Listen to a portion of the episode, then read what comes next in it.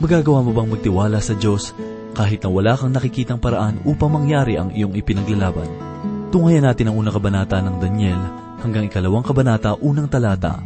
At ito po ang mensaheng ating pagbubulay-bulayin sa oras na ito dito lamang po sa ating programa, Ang Paglalakbay.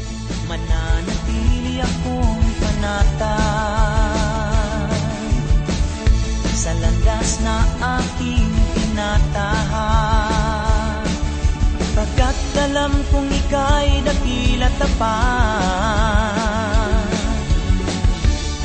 Muna sa aking paglalagyan Kahit na madilim at baku-bako pa ang daan Sa landas ng pagsubok nilalakaran Banal mong salita'y naging ilawan pag-iisa ang Diyos ay laging nariyan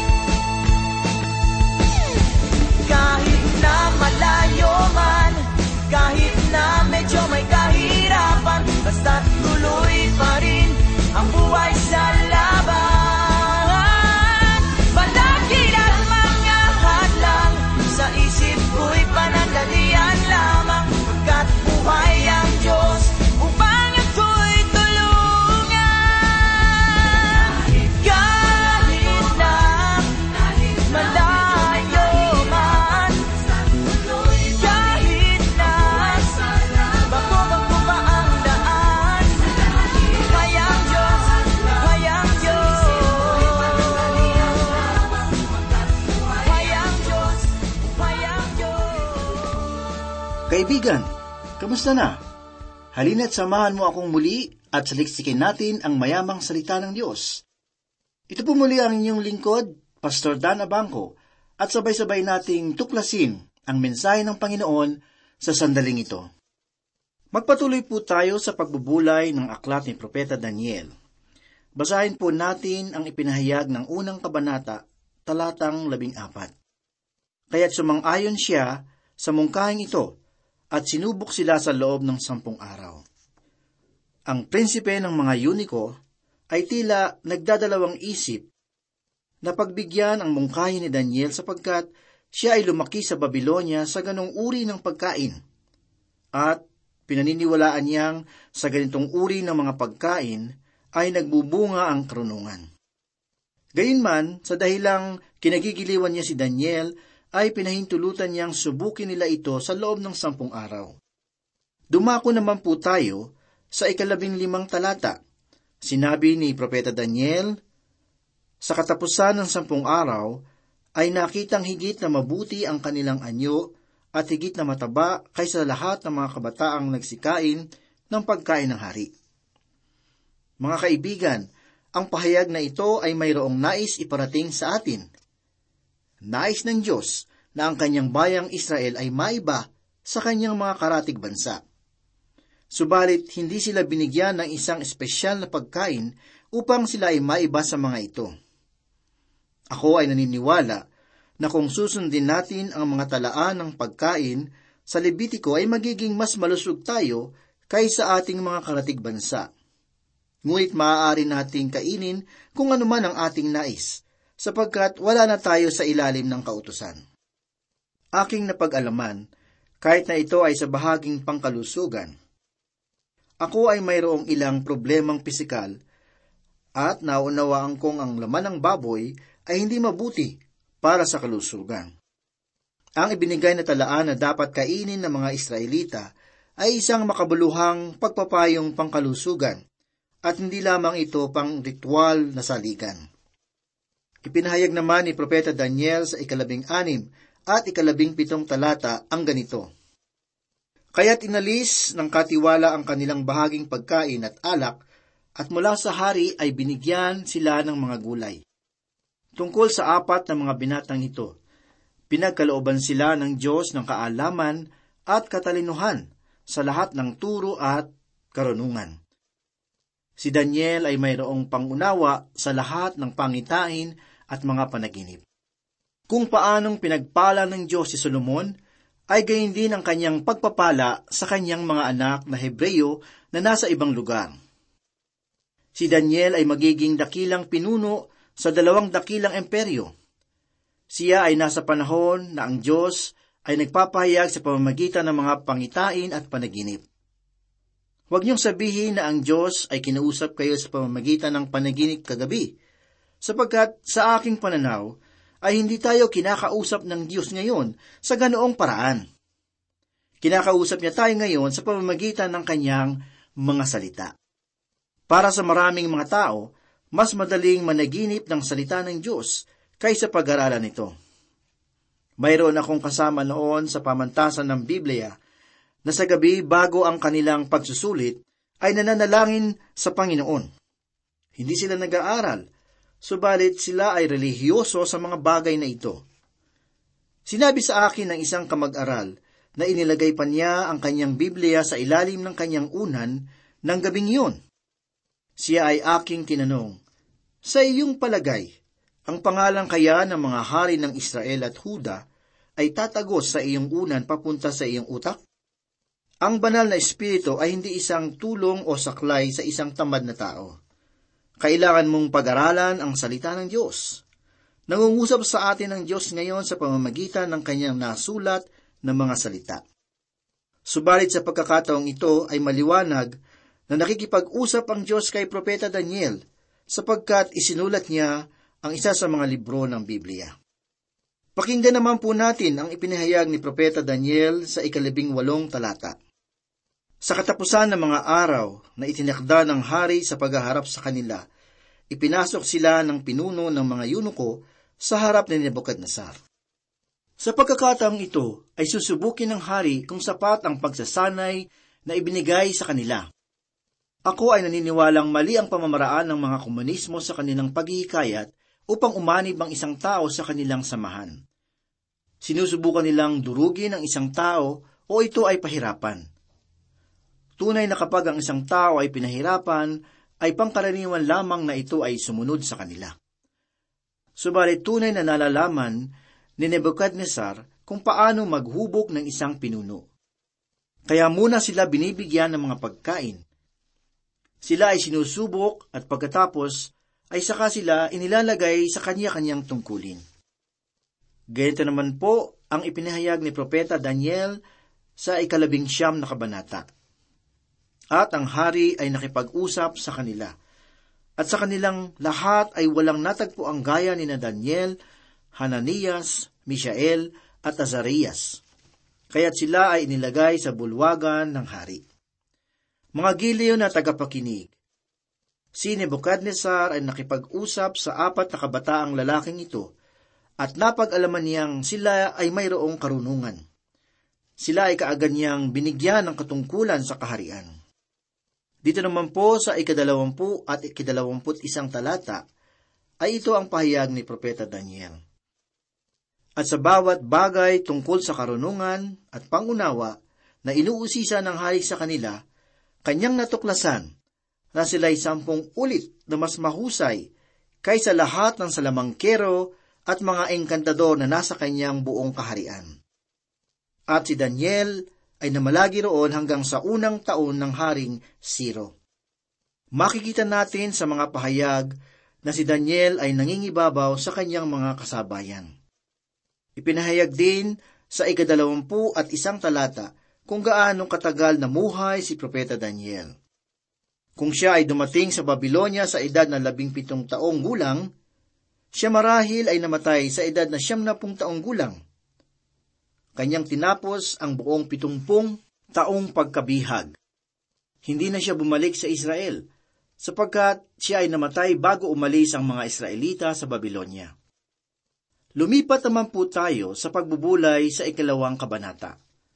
Dumako po tayo ngayon sa isa sa mga dakilang bahagi ng banal na kasulatan kung ang pag-uusapan ay tungkol sa mga propesiya. Ang propesiya tungkol sa rebultong yari sa sari-saring matitigas na bagay sa ikalawang kabanata. Ang apat na halimaw sa ikapitong kabanata at ang pitungpung sanlinggong pangitain ang nagsisilbing gulugod at tadyang ng mga propesiya sa buong banal na kasulatan. Basahin po natin ang ilang bahagi ng propesiya na nabanggit ng mga kabanata. Matutunghayan po nating ipahayag sa ikalawang kabanata mula sa ikatatlumpu at isa hanggang ikatatlumpu't limang talata ang ganito. Ikaw ay nakamasid o hari, at nakakita ka ng isang malaking rebulto. Ang rebulteng ito, makapangyarihan at lubhang makinang, ay tumayo sa harapan mo, at ang anyo nito ay kakilakilabot. Ang ulo ng rebultong ito ay dalisay na ginto. Ang dibdib at mga bisig nito ay pilak. Ang tiyan at mga hita nito ay tanso. Ang mga binti nito ay bakal. Ang mga paa nito ay may bahaging bakal at may bahaging luwad. Patuloy kang tumitingin hanggang sa may natibag na bato. Hindi sa pamamagitan ng mga kamay at ito'y tumama sa ribulto sa mga paa nitong bakal at luwad, at dinurog ang mga ito. Nang magkagayon, ang bakal, ang luwad, ang tanso, ang pilak at ang ginto ay nagkadurog-durog at naging parang dayami sa mga giikan sa tagaraw.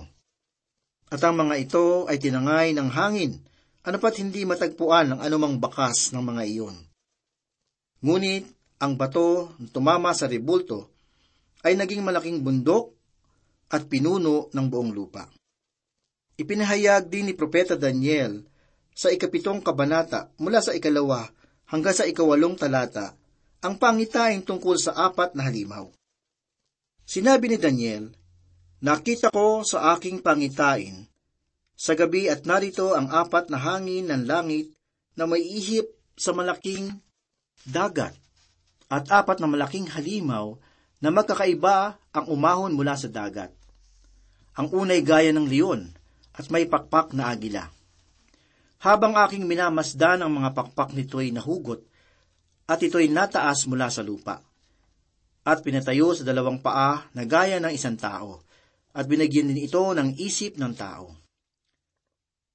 Lumitaw ang isa pang halimaw ng ikalawa na gaya ng isang oso. Ito ay nakataas sa isang tagiliran. May tatlong tadyang sa kanyang bibig sa pagitan ng kanyang mga ngipin at sinabi rito, Lumamon ka ng maraming laman. Pagkatapos ito ay tumingin ako at may isa pang gaya ng leopardo na may apat na pakpak ng ibon sa likod nito. Ang halimaw ay mayroong apat na ulo at binigyan siya ng kapangyarihan. Pagkatapos ito'y nakita ko sa pangitain sa gabi ang ikaapat na halimaw nakakilakilabot, nakakatakot, at napakalakas. Ito'y may malaking ngiping bakal. Ito'y nananakmal at lumuluray at niyurakan ng kanyang mga paa ang nalabi. Ito ay kaiba sa lahat ng halimaw sa una sa kanya, at siya ay may sampung sungay. Habang tinitingnan kong mabuti ang mga sungay, narito lumitaw sa gitna ng mga iyon ang isa pang munting sungay. At sa harap nito ay tatlo sa mga unang sungay ang nabunot sa mga ugat. Narito sa sungay na ito ay may mga mata na gaya ng mga mata ng tao at isang bibig na nagsasalita ng mga kapalaluan. Mga kaibigan, hindi tayo maaaring magkaroon ng kalansay ng mga propesiya kung wala ang mga bahagi ng talata na nasa lumang tipan. Ang lahat ng bagay na ipinahayag ni Heso Kristo sa bundok ng Ulibo ay nakasalig sa aklat ni Daniel. Tinanong si Jesus ng kanyang mga alagad sa ikadalawampu at apat na kabanata ng Mateo sa ikatlong talata ng ganito, Sabihin mo sa akin, kailan mangyayari ang mga bagay na ito at ano ang tanda ng iyong pagdating at katapusan ng panahon. Kanya itong tinugon sa ikalabing limang talata ng Mateo sa pareho ding kabanata. Kaya, kapag nakita ninyo ang karumal-dumal na paglapastangan na sinasabi sa pamamagitan ni Propeta Daniel. Maraming tao ang nagtatanong, saan kaya patungo ang sanlibutan? Paano kaya magkakaroon ng katugunan ang mga suliranin ng daigdig ngayon? Mga kaibigan, Puno ng krisis ang ating kapaligiran ngayon, at ang panahon ng mga hintil ay unti-unting mauubos at magwawakas. Ang mga hintil ay hindi naging mahusay sa pamamahala sa sanlibutan. Nakikita natin ang pasimula ng pamamaraang iyon sa aklat ni Daniel. At maaaring palapit na tayo sa wakas nito. Gayunman, ang simbahan ni Heso Kristo ay iiwan ng sanglibutang ito at pagkatapos nito ay muling paparito ang ating Panginoong Heso Kristo sa sanlibutan upang ito ay pagharian. Ang ikalawang kabanata ay pangkaraniwan upang maunawaan ang lahat ng propesiya. Kaya't madalas kong iginigiit na ang pagkakaroon ng kakaunting kaalaman sa banal na kasulatan at pagkatapos ay piliting ipaliwanag ang isang bahagi ng Biblia ay isang mapanganib na gawain. Sa ganitong pamamaraan nagsimula ang mga kulto. Kanila lamang ginagamit ang isang bahagi ng banal na kasulatan. Ang mga taong nagpasimula ng mga ganitong samahan ay naunawaan ang kasaysayan at kalikasan ng isang tao. Nalalaman nila ang pangangailangan ng mga tao sa doktrina na maaaring umayon sa kanilang likas na pag-iisip. Isang mangaral ang nagbahagi sa akin ng isang kwento. Noong siya ay naglilingkod sa isang lugar, ay mayroong isang ministro sa kanyang kalapit bayan ang nagpapatayo ng isang napakalaking simbahan. Ngunit ang ministrong iyon ay nananatili sa pag-inom ng alak, nagsasalita ng masama, at patuloy sa pagsasaya kasama ang kanyang mga kabarkada. Tinanong ako ng batang mangaral, Paano ang taang iyon ay nakapag-aakay ng mga tao sa loob ng kanyang simbahan? Mas pinili nilang makinig sa kanya kaysa sa akin at umanib sa kanyang simbahan. Sinabi ko sa kanya na kung tayo ay kumakatawan sa gawain ng Diyos, dito sa sanlibutan ay lagi tayong nasa mas kakaunting bilang. Ang mga ngaral na iyon ay kumakatok sa mga likas na kaisipan ng mga tao. Maaring marami na siyang nabautismohan sa pamamagitan ng tubig. Maaring sila ay nadala niya sa ilalim ng tubig, subalit hindi niya naakay ang mga tao sa tunay na kaalaman ng pagliligtas ni Yeso Kristo. Si San Agustin na naging dakilang tao ng Diyos ay tinanong kung bakit siya ay nadala ng maling paniniwala noong kanyang panahon. Siya ay sumagot at sinabing, sapagkat ito ay buo at makatwiran ang mga mapilosopiyang pagpapaliwanag ng mga mangal ngayon ng salita ng Diyos ay mapanganib. Hindi nila iniisip na sumangguni sa salita ng Diyos upang ito ay maging pundasyon. Mas ninanais nilang ipahayag ang mga paliwanag ng mga sinaunang tao, tulad nila Plato. Nung ako ay naghahanda sa pagpasok upang magministeryo, yaon ang landas na nais kong tahakin sapagkat ito ay pagharap sa maraming tao at ipinapakita nito ang iyong karunungan. Maling pananaw iyon. Ang pastor na umakay sa akin at ang mga guro sa aking pinagmulang pamantasan ang humubog sa aking pananaw sa tunay na dahilan sa pagpapahayag ng salita ng Diyos. Napakahalagang pag-aralan ang buong banal na kasulatan. Kung gayon, ang bahagi ng Biblia na ating pinagbubulay-bulayan ngayon ay mahalaga para sa atin. Basahin po natin ang ipinahayag sa unang talata nitong ikalawang kabanata. Sa ikalawang pagkakataon ng paghahari ni Nebuchadnezzar, si Nebuchadnezzar ay nagkaroon ng mga panaginip. Ang kanyang espiritu ay nabagabag at hindi siya makatulog. Ako ay naniniwala na si Nebuchadnezzar na nasa kanyang mataas na kalagayan ay nagmumuni-muni sa kalagayan ng kanyang dakilang imperyo. Sa katunayan, ang Babylonia ang pinakaunang dakilang imperyo. Nagawa ni Nebuchadnezzar ang bagay na hindi nagawa ng mga Ehipsyo, sapagkat sila ay naging makasarili. Ang pinakamalaking pagkakamali ng kahit na sinong paraon ay ang pag-alis sa ilog Nilo. Kung siya lamang ay nanatili roon, ay malakas ang kanyang pananggalan, at mayroon siyang isang disyerto na magsisilbing pader ng kanyang kaharian na hindi maaaring gabain ni numan. Ang bagay na dapat lamang niyang gawin ay bantayan ang ilog Nilo, na tanging bukas na daan upang ang kanilang bayan ay mapasok. Ang Ehipto ay nagsimula ring manakop subalit hindi siya naging bansa na matatawag mong isang pandaigdigang emperyo. Subalit si Haring Nebuchadnezzar na nagsimula bilang isang pangkaraniwang pinuno, ay pinagkaisa ang iba't ibang tribu. Kanyang sinakop ang mga taga-Assyria, ang Syria at pagkatapos ay ang Ehipto. Maaring ang mga Griego ay hindi kayang ipagsanggalan ang kanilang bayan, subalit hindi na niya pinagpasyahan na tumungo sa kanilang kinalalagyan. Hindi na niya ito kailangan, sapagkat sa katunayan ay pinamumunuan na niya noon ang mga kinikilalang malalakas na mga bayan. Ang kalagayan ni Haring Nebuchadnezzar noon ay tulad ng isang kasabihan. Kung hawak mo ang buntot ng isang leon, ay hindi mo ito kayang tagalan. Subalit, hindi mo rin naman maaaring pakawalan. Mga kaibigan, ganoon ang kalagayan ni Nebuchadnezzar noong kanyang panahon. At ang Diyos ay nangusap sa kanya sa mga panahong iyon. Siya ay nabagabag sa kanyang pagtulog. Inisip niya ang patutunguhan ng dakilang imperyo na kanyang itinatag. Saan kaya magwawakas ang lahat ng ito?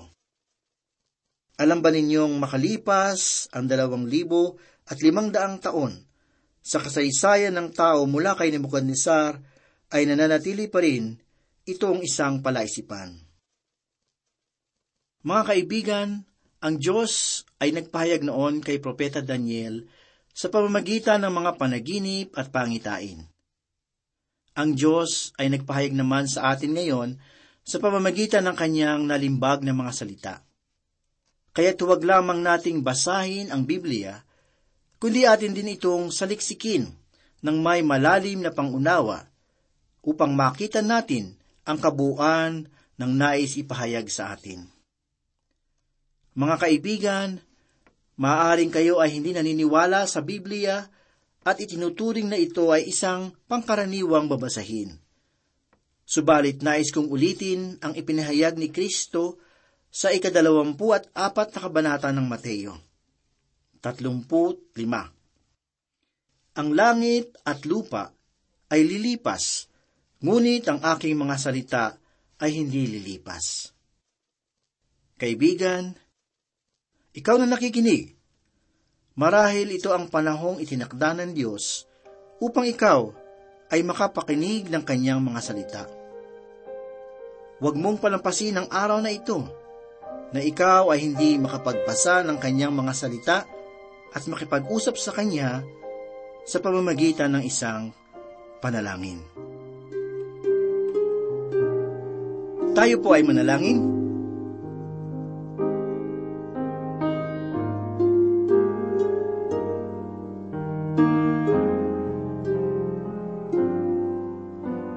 Mahabaging Diyos, ang iyong mga salita ay naging pagkain ng aming kaluluwa.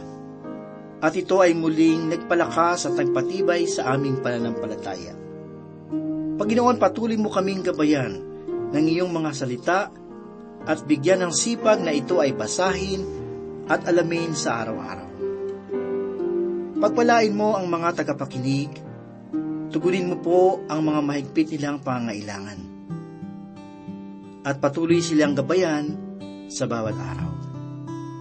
Ito po ang aming samot na langin sa pangalan ni Jesus. Amen. Panginoon, aking tanglaw, tanging ikaw ang kaligtasan sa panganib. Ingatan ako, ang lingkod mong nananalig sa'yo.